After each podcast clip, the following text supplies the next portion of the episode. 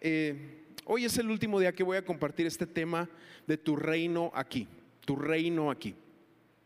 Hemos estado trabajando esta serie porque realmente creemos que las palabras de Jesús, cuando Él en la oración del Padre Nuestro famosa, que dice: venga tu reino, hágase tu voluntad, así como se hace en los cielos, que se haga en la tierra.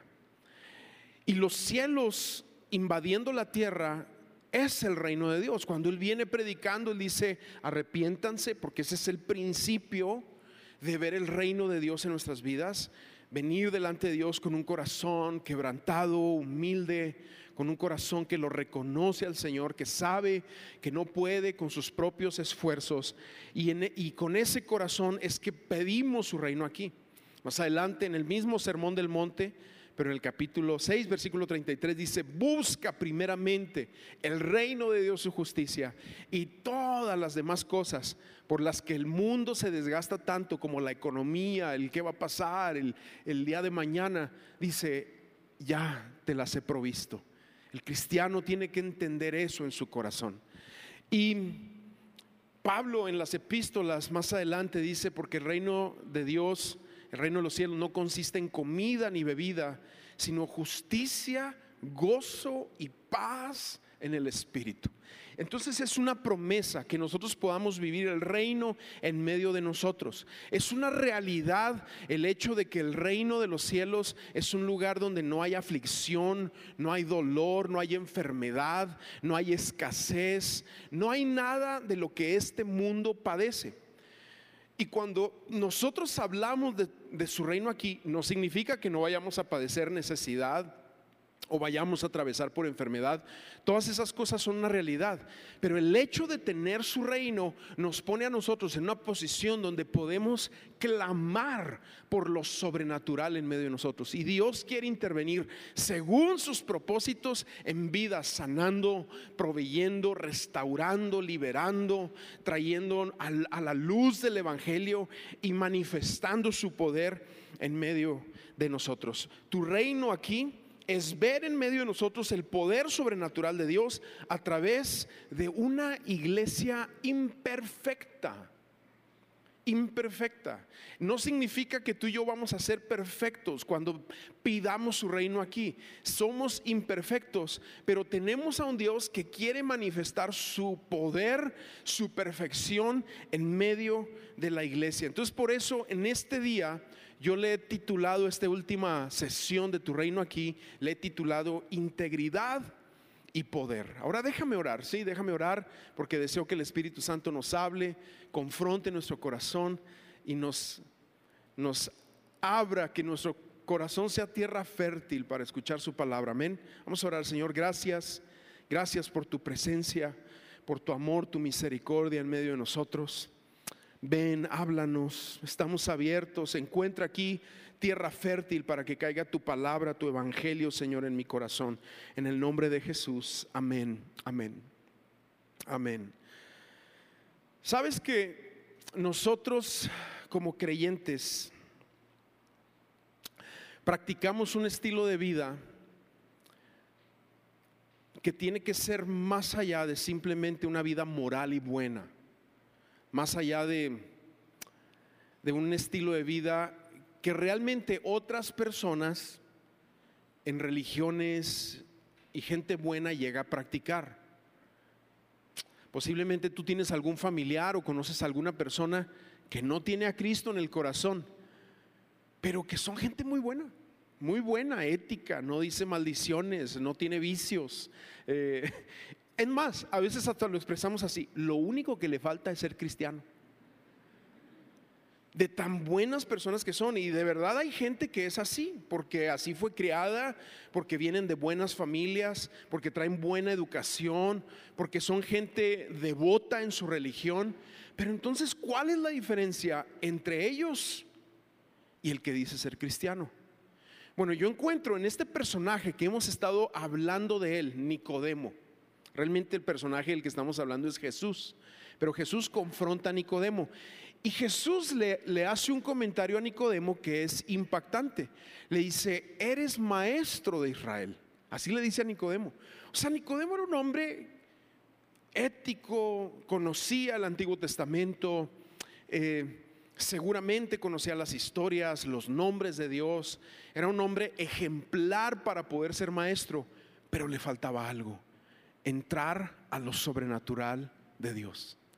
Y es donde Jesús le llama a ese hombre bueno y lo atrae y le dice: necesitas nacer. Lo que ves en mí, lo que hemos estado hablando anteriormente, esa unción que tenía Jesús, ese atractivo, porque tenía algo que Nicodemo no tenía, que ese era poder, era el Espíritu Santo presente. Esa realidad en medio de, de la vida de, de, de Jesús, que Nicodemo la, la anhelaba, Jesús se la revela de la siguiente manera y le dice: necesitas nacer de nuevo. La única manera, en otras palabras, de que tú puedas tener lo que yo tengo es cuando te abras y te conviertas en una persona espiritual y una persona que anhele que Dios se mueva en medio de nosotros. Porque si como iglesia somos vistos por este mundo como gente buena nada más, estamos perdiendo mucho del propósito de Dios en nuestras vidas. Mientras este mundo sigue atormentado, enfermo, distraído, eh, este mundo está realmente, la sociedad está terrible. Tú puedes ver las noticias, tú puedes ver las expresiones de la sociedad, de la juventud. Tú puedes ver cómo está detorcida la ideología, la filosofía de este mundo. Y necesitan toparse no nada más con gente íntegra, sino con gente que tiene una fuente de poder en sus vidas y en sus corazones. Pero muchos cristianos, por temor, consideran que que pedir lo sobrenatural, que pedir el poder de Dios, a lo mejor te da miedo porque vienes de un ambiente eh, cristiano o, o, o, o sí, de iglesia, donde no estabas acostumbrado a pedir el Espíritu Santo, a pedir el poder de Dios, y hasta te da un poquito de miedo. El problema con eso es que podemos permitir que el temor sea nuestro maestro y no Dios y su poder y su gracia sobre nuestras vidas. Pero el punto aquí, o lo que quiero tratar de decir, es que muchas veces elegimos por, por quizás por tranquilidad mental o por no meternos en problemas, una vida de integridad, una vida de integridad, pero dejamos de lado el poder de Dios que puede venir en medio de nosotros. Ahora, la integridad debe de ocupar un lugar central en la vida del creyente y en la vida de todo ministerio. Si decimos que somos cristianos, y la palabra lo dice, por sus frutos lo conoceréis, es porque realmente la integridad debe tener un factor importantísimo. Pero el poder de Dios en la vida de un creyente es lo que va a atraer los ojos del mundo a Dios, y es lo que va a revolucionar el mundo alrededor de nosotros. Ahora, es bien importante entender esto, porque la Biblia, Jesús nos lo muestra. Es importantísimo buscar esa integridad, pero entender también que el poder y la integridad que, que Dios nos otorga por medio del Espíritu y su palabra no deben de ser separados, no deben de ser arrancados. Porque un cristiano íntegro, pero sin el poder de Dios, tiene poca influencia. Y un cristiano con el poder de Dios, pero sin integridad, es decepcionante. Jesús quiere que tengamos ambos elementos, que pueda haber fruto, que pueda haber amor, pero que también la expresión de su presencia a través de esta unción y de este poder pueda estar en nuestras vidas, pueda estar en nuestro corazón, y también el mundo lo vea. Cuando el mundo dice: oye, es que Dios a ti sí te contesta, oye, es que tú tienes algo diferente, no nada más eres una persona buena, sino que eres una persona que, que a, a tiene, y el mundo te lo va a decir así: tienes una energía, tienes un ángel. O a lo mejor así lo expresas tú, pero yo nada más quiero decirte que es esa, esa implosión que comienza con el Espíritu Santo transformando, que se expresa en nuestro contexto, en lo que vivimos, porque tenemos a un Dios vivo. Ahora, punto número uno de lo que quiero hablar aquí: Dios te va a habilitar en el camino. Dios te va a habilitar en el camino. De repente hemos tenido esta mentalidad de que no quiero, o, o cómo te lo expreso, la mentalidad de: es que Dios no me va a usar hasta que yo esté listo. Dios no me va a usar hasta que yo esté listo. Y nos referimos quizás a un montón de temas, detalles, cosas inconclusas, hábitos no correctos. Puede haber hasta algún pecado por ahí que pueda haber en nuestras vidas y sentimos que Dios nos puede usar. Nosotros le decimos a Él cuándo nos va a usar. Y según nuestro propio juicio, tiene que ser hasta que nosotros estemos listos. Ahora, quiero analizar un poquito eso con algunos versículos de la palabra. Mateo capítulo diez, versículo siete dice: y yendo predicad diciendo. Fíjate, aquí está mandando a sus discípulos y les dice: los estoy enviando. Ahorita en la primera reunión oramos por el grupo que sale a Xilitla. Jóvenes, muchachos, eh, hombres, mujeres, algunos con más edad, otros con menos edad. Eh, a algunos adolescentes que a lo mejor si yo le pregunto a los papás: oye, ¿cómo es ese muchacho en su casa? Tus papás te van a decir: ay. Y no estoy diciendo que eso sea así. Lo que estoy diciendo es que no hay cristiano perfecto. Sin embargo, el mandato para todos es: y yendo predicar diciendo. Y me he encontrado con algo, que en la disposición del corazón, cuando tú dices: ok, Señor, obedeces y eres fiel, en esa obediencia y en esa fidelidad Dios va moldeando nuestro carácter. Amados, si nos esperamos a estar listos, no vamos a hacer nada en esta vida. Si nos esperamos a estar listos, no vamos a hacer nada para el Señor. Si nos esperamos a estar listos, no nos vamos a aventar a escuchar su voz y creerle sus llamados. Si nos esperamos a estar listos, no vamos a hacer nada en la iglesia. Si nos esperamos a estar listos, no vamos a hacer nada para Él. Y de repente muchos, yo decía ahorita en la primera reunión, muchos se mueven con un amormómetro. Ah, es que no tiene suficiente amor, no debería estar sirviendo al Señor. Y esto es muy ambiguo, porque Dios tiene otra manera de ver las cosas.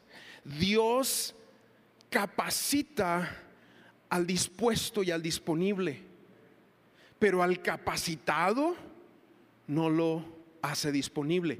Tú tienes que entender que el corazón que dice: Señor, aquí está mi vida, te la rindo, Dios lo toma y en el camino lo transforma. Eso fue lo que hizo con los discípulos. Tú ves a un, a un Juan imperfecto y a un Jacob, que eran hermanos, que de repente... Este, llegan a un lugar y como que a Jesús no le escuchan mucho su mensaje y se regresan con Jesús y le dice: Señor, ¿quieres que hagamos eh, caer fuego sobre esta ciudad? Y Jesús dice: no sabe de qué espíritu son. O sea, no, era, no estaban listos, no eran todavía el apóstol Juan y el apóstol eh, Jacobo, que murió ahí en Hechos capítulo doce, el hermano de Juan. Pero el, el punto aquí es que no estaban listos, sin embargo Jesús los escoge porque tenían una disposición del corazón, porque dejaron sus redes, a su padre, y siguieron a Jesús. Cuando tú ves a un, a un Pedro que en su, en su apasionamiento, eh, cuando vienen por Jesús todos los guardias del concilio judío, saca la espada, la única espada que traían ahí, y avienta un sablazo al pobre Malco y le corta la oreja. Yo no sé si se la cortó a la mitad o si realmente se le cayó, esa es una de mis dudas, ¿verdad? Pero Jesús, ya sea que se la cortó a la mitad o la haya agarrado del piso y se la haya pegado, le dice: Pedro, no te muevas de esa manera. Ves a un hombre que no está listo, pero en su disposición Dios lo convierte en alguien. Yo nada más quiero decirte que lo, la misma metodología de Dios sigue adelante en nuestras vidas. El samaritano de la parábola de Jesús, que muchos dicen que es de la vida real y él, él está poniendo un ejemplo, es un samaritano movido a compasión porque hay un hombre que está herido y a los ojos de los israelitas y más de los religiosos no era digno, no estaba capacitado, pero fue quien fue movido a compasión e hizo algo al respecto, y por hacer eso Dios lo usó. Cuando van Pedro y, y Juan están entrando al templo famoso de la Hermosa y está ese paralítico ahí mendigando, vienen, se le queda viendo a ellos, me imagino que así con su mano de dame algo, y Pedro y Juan se detienen en ese lugar y le dicen: no tengo dinero. Y no era canción de Juan Gabriel, ¿verdad? ni de, ni de la Navidad, ¿verdad? No tengo oro ni plata. No, no, es lo que dice la palabra, no tenemos oro, no tenemos plata.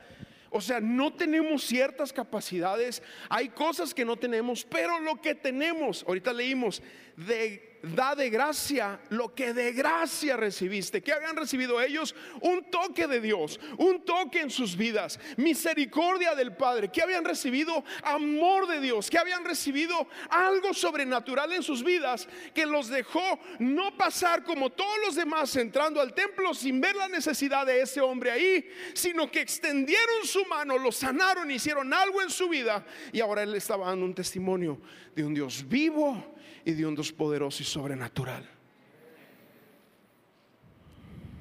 Pero de repente nos consideramos indignos. Yo tenía un alumno que muy noblemente decía así: yo pediré señales y prodigios en mi vida hasta que esté seguro de tener un carácter más como el de Cristo. Y aunque suena una afirmación noble, realmente lo que está detrás, la raíz de esa afirmación, posiblemente es un espíritu de religiosidad. Porque increíblemente en sus comisiones Jesús nunca habla de perfección de carácter, sino de disponibilidad de corazón. Mateo veintiocho dice, y ahí es donde nosotros tenemos que estar basados, Mateo veintiocho dice: toda potestad me es dada en el cielo y en la tierra. Por lo tanto, y ahora le ordena a sus discípulos: vayan y hagan discípulos de las naciones. Porque, vaya, donde nuestra confianza descansa es en la obra de Cristo y en lo que Él ha hecho, no en si yo estoy listo o no estoy listo. Ahora, no te equivoques, yo no estoy hablando aquí de que pecadores estén ministrando. No, no, no, no, no. La Biblia nos es muy clara en cuanto a eso. El pecador se tiene que arrepentir, tiene que tratar con su pecado. La persona que está mal tiene que venir delante del Señor en humildad y decir: Señor, trata con esto en mi vida. Pero eso, aún eso, no te exime de la responsabilidad de escuchar al Espíritu Santo y apoyar, bendecir, ayudar a gente en necesidad, porque Dios también te quiere usar. Muchas veces lo decimos así: es que lo importante es el fruto, el, lo importante es el fruto, y dejamos de lado el poder. Y la Biblia no hace eso, ¿eh? La Biblia no hace eso. Si tú lees Primera de Corintios, el capítulo doce habla del, de los dones espirituales, el capítulo trece habla del fruto, el amor principalmente, y el catorce sigue hablando, pero dice: anhelen los dones espirituales, sobre todo que profeticen. En, en otras palabras, lo que la palabra nos presenta es esta necesidad que tenemos como iglesia de buscar vivir vidas que den fruto e íntegras, y al mismo tiempo pedir el poder de Dios. Porque ese es un combo mortal a Satanás, al infierno, a sus huestes en este mundo. Número dos, punto aquí importante: vidas poderosas, ministerios poderosos provienen de encuentros poderosos con el Señor. Moisés frente a la zarza, un encuentro poderoso. Elías en el monte Horeb, un encuentro poderoso con Dios. Isaías viendo la visión del templo y el Señor y sus faldas, un encuentro poderoso. Pedro, cuando Jesús hace la pesca milagrosa frente a él, en la barca con él, y, y Pedro cae de rodillas y dice: soy hombre pecador, un encuentro poderoso. Saulo en el camino a Damasco antes de convertirse en el apóstol Pablo, un encuentro poderoso con Jesús. Sabes que toda iglesia, todo ministerio hoy en día tiene que surgir con un encuentro poderoso. Que personas se pongan de acuerdo para hacer algo no es suficiente. Tiene que haber un encuentro poderoso con Dios que marque el banderazo de lo que Él está haciendo. El tema aquí, y entendiendo esta realidad de que Dios quiere usar tu vida poderosamente, de repente, déjame lo digo así, el enemigo ha metido este temor de buscar el poder y lo sobrenatural de Dios, porque el enemigo lo que quiere es falsificar lo que tiene más impacto. lo que tiene más impacto. Para tratar de ejemplificar esto, mira, ¿qué tienes, qué ves tú aquí? ¿Qué ves aquí? Un billete de quinientos. Bueno, nada más que darte un anuncio. Este billete de quinientos es falso. Es falso. El enemigo y los falsificadores de billetes y de dinero no falsifican las monedas de diez centavos, ni las de a peso. No se falsifica aquello que no tiene impacto. ¿Qué es lo que se falsifica? Lo que potencialmente tiene impacto. Este es falso, de veras, ¿eh? De veras es falso. No te voy a decir dónde lo conseguí, ni, ni cómo llegó a mis manos. Sí, bueno, sí, no, sí sé cómo llegó a mis manos, pero bueno, es una historia. Sin embargo, el enemigo así es. Él quiere falsificar lo que tiene impacto. Él quiere falsificar los dones, porque los dones del Espíritu tienen un impacto. ¿Sí?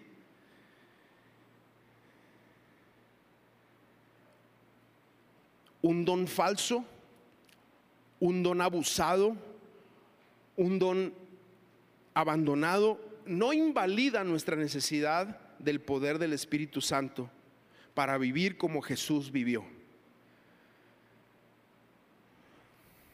Al contrario, Jesús en las denominadas parábolas del reino nos dice que busquemos con anhelo, con anhelo.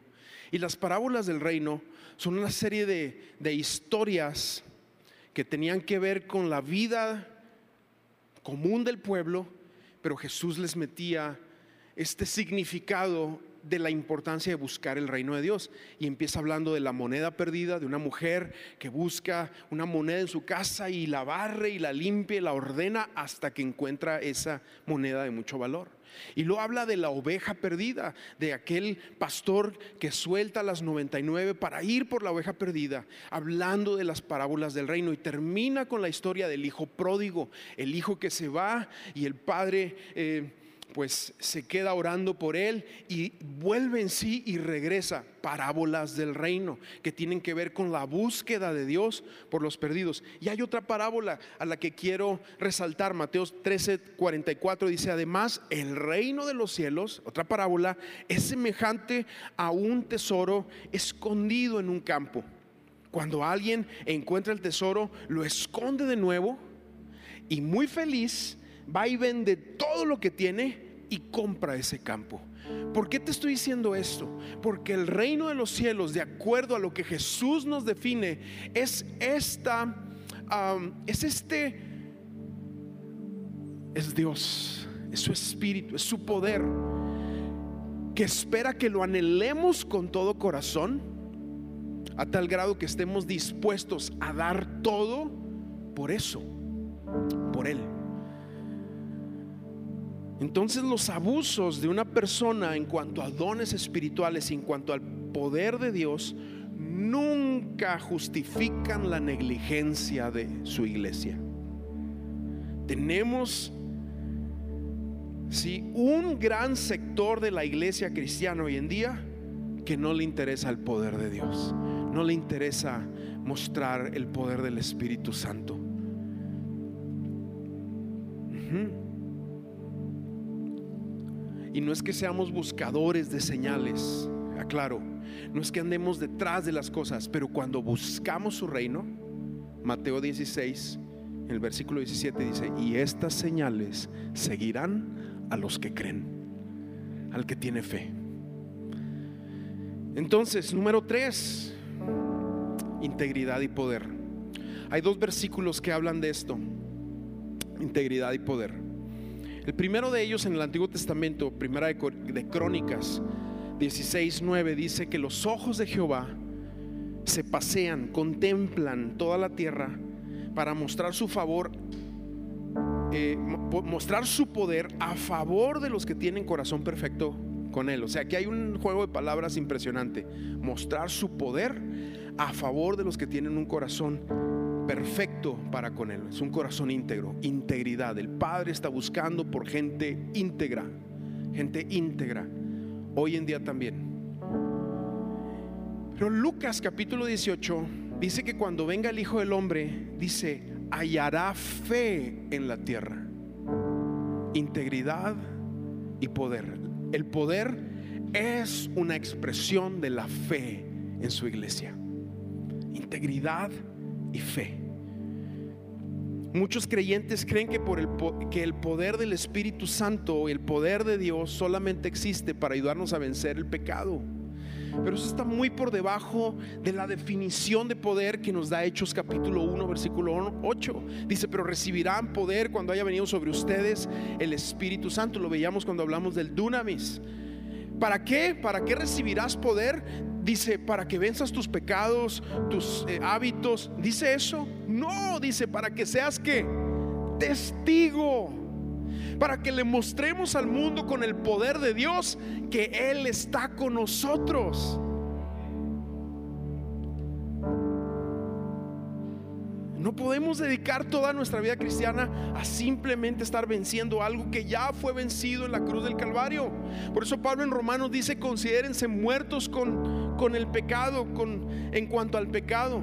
Considerarse, considerarse muerto es entender que no necesito vencerlo porque ya lo venció Cristo en la cruz del Calvario. Lo que necesito es caminar en el poder sobrenatural de Dios sin temor alguno en esta tierra. La integridad de carácter es un asunto de suma importancia para Dios. No lo estoy demeritando, pero su punto de vista sobre este asunto es muy diferente al nuestro. ¿Por qué? Porque su justicia y su integridad sobre nuestras vidas no se incorpora por nuestros propios esfuerzos. Se desarrolla cuando dejamos de esforzarnos y aprendemos a entregarnos completamente a su voluntad. Y entonces ahí es que vamos teniendo, curiosamente, un carácter íntegro. Si por temor no buscamos el poder sobrenatural de Dios, entonces el temor se convierte en nuestro maestro y no en su palabra, y no su palabra y su espíritu sobre nuestras vidas. Amén.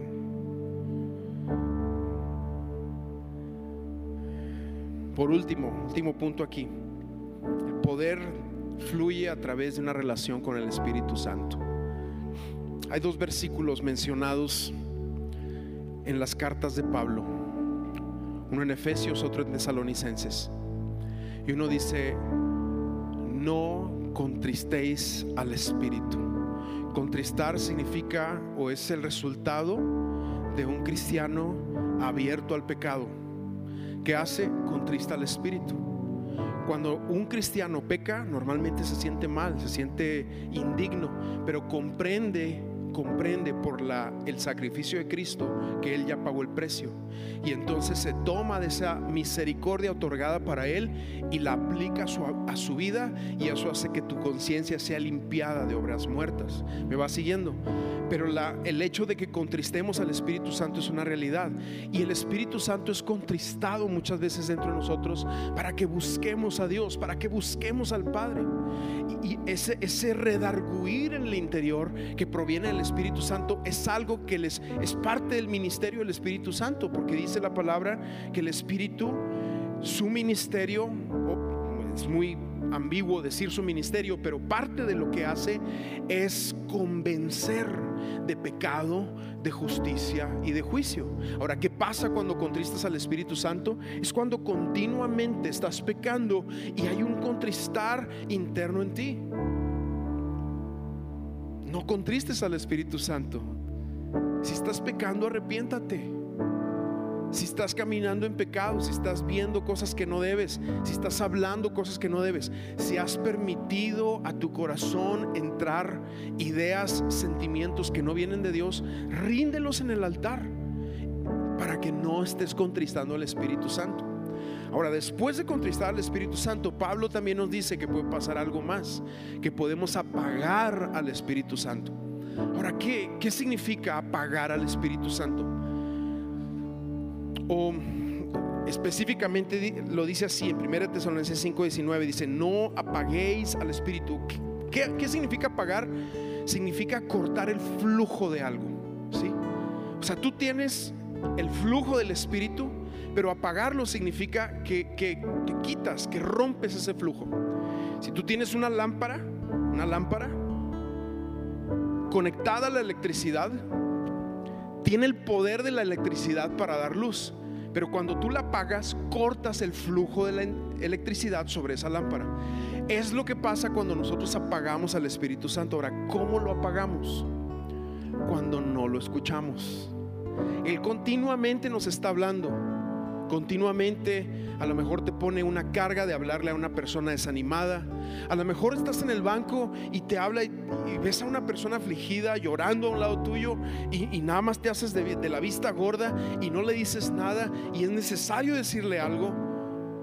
Pero cuando no reaccionamos a esos impulsos que el Espíritu Santo nos da, lo apagamos a tal grado que llega un punto que es lo que Jesús confronta a los religiosos, porque eso es lo que hace la religión. La religión roba la espontaneidad que nos da el Espíritu Santo. Eso es lo que hace la religión. La religión hace que vivas bajo el temor del qué dirá el hombre, del qué dirá, y, y, y no tienes esa capacidad de soltarte para fluir en lo que quieras hacer, aunque sea arriesgado, vergonzoso, ridículo o lo que tú quieras.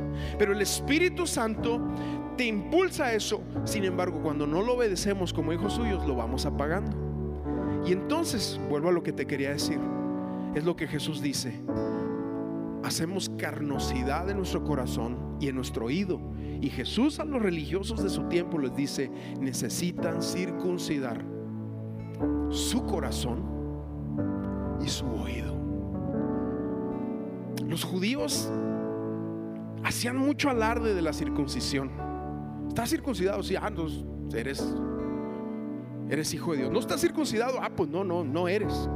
Pero Jesús habla de otro aspecto de eso, de eso, y es del corazón y del oído. Si no circuncidamos nuestro oído, nunca vamos a escuchar al Espíritu de Dios. hmm.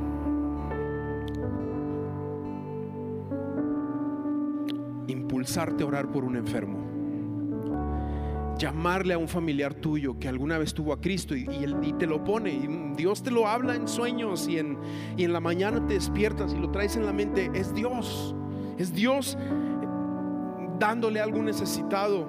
eh, Cuando no operamos escuchándolo, lo empezamos a apagar. Y después de apagarlo, ya te dije, sigue la religiosidad, sigue movernos nada más en el legalismo.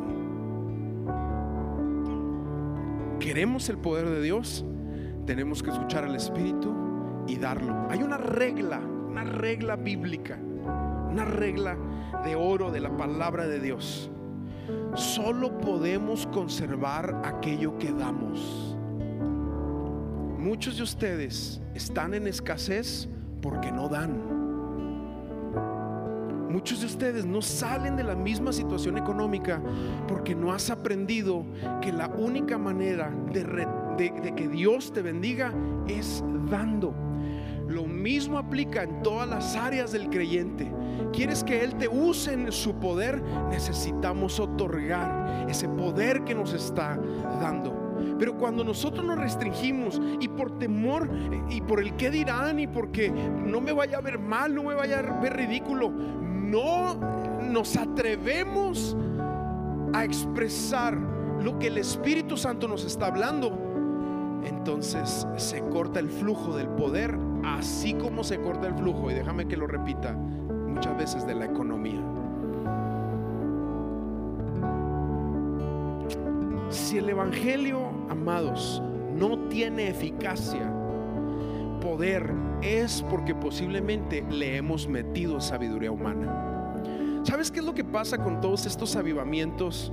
El avivamiento chino que se vivió en los ochentas, en los noventas, el avivamiento iraní, ustedes estuvieron allí, que se, que se vive ahorita todavía, de refugiados iraníes en otros países. Es porque creyentes nuevos agarraron la Biblia y la creyeron. Y entonces el flujo de poder, el flujo de gloria, el flujo del Espíritu Santo, simplemente porque agarraron la Biblia y la creyeron, se empezó a manifestar. Es cuando le metemos todos nuestros rollos y nuestra mente y la sabiduría y, y, y, y, y tanta teología. No estoy en contra de la teología, enseñamos teología, pero la teología nos tiene que llevar, como lo decíamos hace unas semanas, a un encuentro con Jesús, a un punto de poder, a un punto de gloria, a un punto de gracia donde Él se manifiesta. Y de repente tú te topas a iglesia. Ah, porque te voy a decir algo, mucha, mucha gente santifica o deifica los movimientos de iglesias perseguidas, pero si tú los conocieras, son las iglesias más faltantes de mil cosas. En, o sea, te puedes hasta decepcionar del tipo de cristianos que son. Pero son gente que ha agarrado la Biblia, la ha creído y dice: Dios hizo esto, pues yo lo puedo hacer. Y resulta que se da. Pero claro que son movimientos que necesitan una tremenda cantidad de enseñanza de la palabra de Dios para buscar una madurez y sostenerse hacia el futuro. Mira, lo sobrenatural es el ámbito natural para nuestro Dios. El Espíritu Santo debe tener un lugar en mí. Nunca obtendremos victoria con espíritus pasivos. Nunca va a pasar nada sobrenatural si adoptamos una actitud pasiva como creyentes, como familias, como iglesia. Y no podemos rebajar la Biblia al nivel de mis experiencias personales y las tuyas. La Biblia es la palabra y está para que tú y yo la creamos. Lo más difícil de la Biblia no es lo que no entendemos, es lo que sí entendemos y no hacemos. Ponte de pie ahí donde estás, vamos a orar.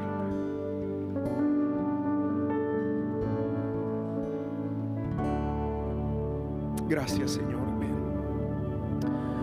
Yo solo sé que yo soy tu hijo y tú eres mi padre, y mi padre me ama. Yo solo sé que yo soy tu hijo y tú eres mi padre, y mi padre me ama. Yo solo sé que yo soy tu hijo y tú eres mi padre, y mi padre me ama. Yo solo sé que yo soy tu hijo y tú eres mi padre, y mi padre me ama. Y yo solo sé que yo soy tu hijo y tú eres mi padre, y mi padre me ama. Y yo solo sé que yo soy tu hijo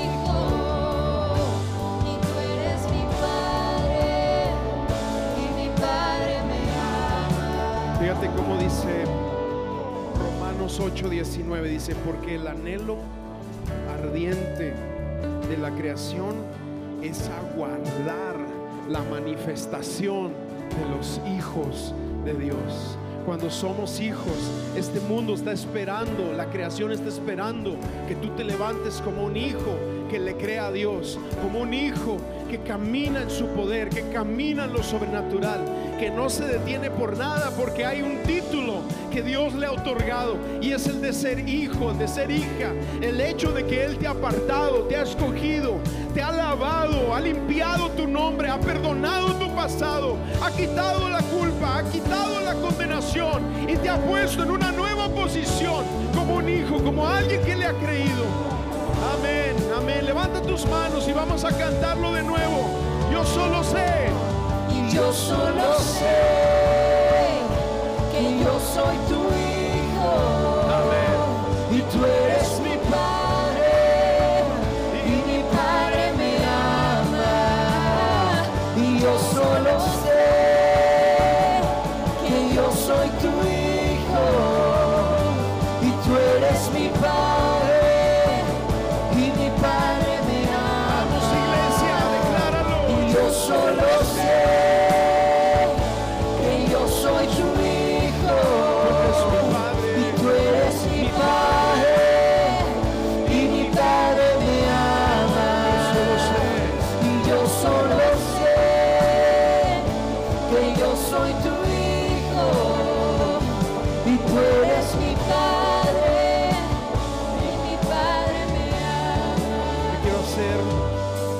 quiero hacer un llamado y abrir el altar ahorita, como lo hemos estado haciendo en este verano.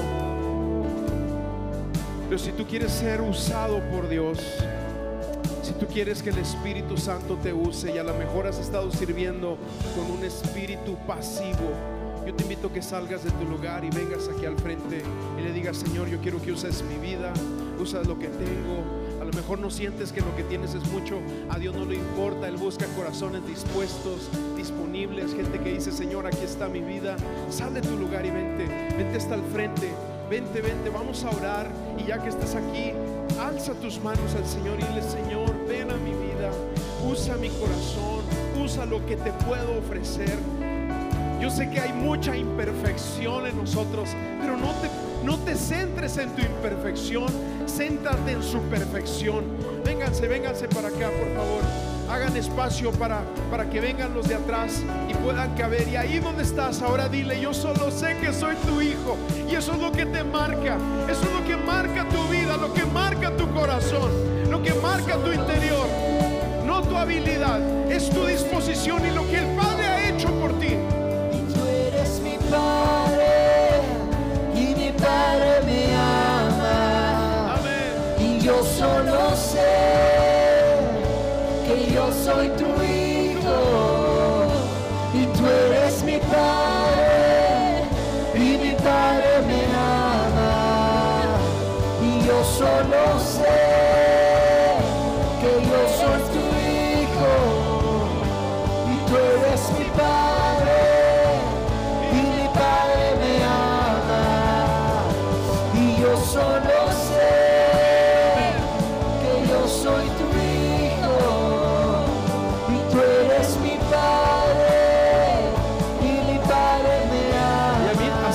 Siguen cantando ahí donde estás, tú dile al Señor: Señor, usa mi vida, usa mi corazón. Vamos a orar, yo le pido al equipo que pasemos, vamos a orar por los que están aquí y que el Señor usa tu vida. Padre, en el nombre de Jesús, derrama de tu poder, de tu espíritu. No es nuestra habilidad, es tu poder, es tu gracia, es lo que tú estás haciendo. En el nombre de Jesús, en el nombre de Jesús, ven, Espíritu Santo, y toma estas vidas, estos corazones, Señor, que hoy, Señor, podamos ser llenos de tu Espíritu, que hoy, Señor, tú, tú traigas lo que a nosotros nos falta. Ven, Señor, y tráete de tu Espíritu Santo, en el nombre de Jesús. Llena, llena con tu gracia, con tu favor, en el nombre de Jesús. Derrama, Señor, derrama, usa a tus hijos, usa a tu iglesia, usa a cada uno de los que están aquí, Señor, para tu gloria, para tu alabanza, en el nombre de Jesús. Ven, ven, Espíritu, ven, Señor, gracias, porque tú haces las cosas nuevas, tú nos has perdonado, y tu perdón, Señor, marca, marca que tú nos quieres usar, para que le llevemos a otros lo que tú estás, has hecho en nuestras vidas, en el nombre de Jesús, en el nombre de Jesús. Vamos, iglesia, dile ahí donde estás: usa mi vida, usa mi corazón, usa lo que tengo. Señor, me rindo ante ti, me rindo ante ti, Espíritu Santo. Y mi Padre me ama. Yo solo sé, yo solo sé que yo soy tu hijo, y tú eres mi Padre, y mi Padre me ama. Yo solo sé que yo soy tu hijo.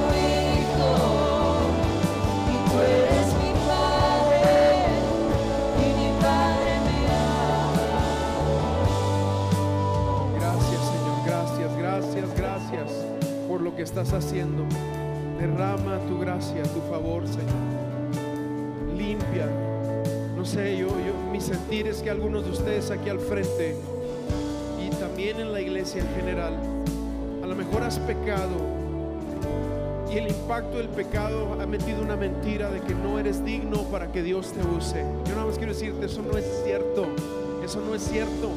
Él te ha limpiado, Él te ha limpiado, Él te ha sanado. Y con eso es suficiente para que muestres a este mundo de lo que Él tiene. Amén, amén. No te creas esas mentiras de que eres indigno, de que no es cierto, de que no la haces, de que te falta mucho. A todos nos falta, Todos tenemos mil detalles, pero Dios en su misericordia toma a los de corazón disponible. Dice: Señor, aquí está mi vida. Eso es suficiente para que Dios diga: ok, yo te voy a usar. Amén. Padre, yo te doy gracias por cada uno de los que está aquí. Derrama de tu gracia, de tu favor, de tu espíritu. Renueva los corazones, el alma, el sentir de tu presencia en cada vida. En el nombre de Jesús.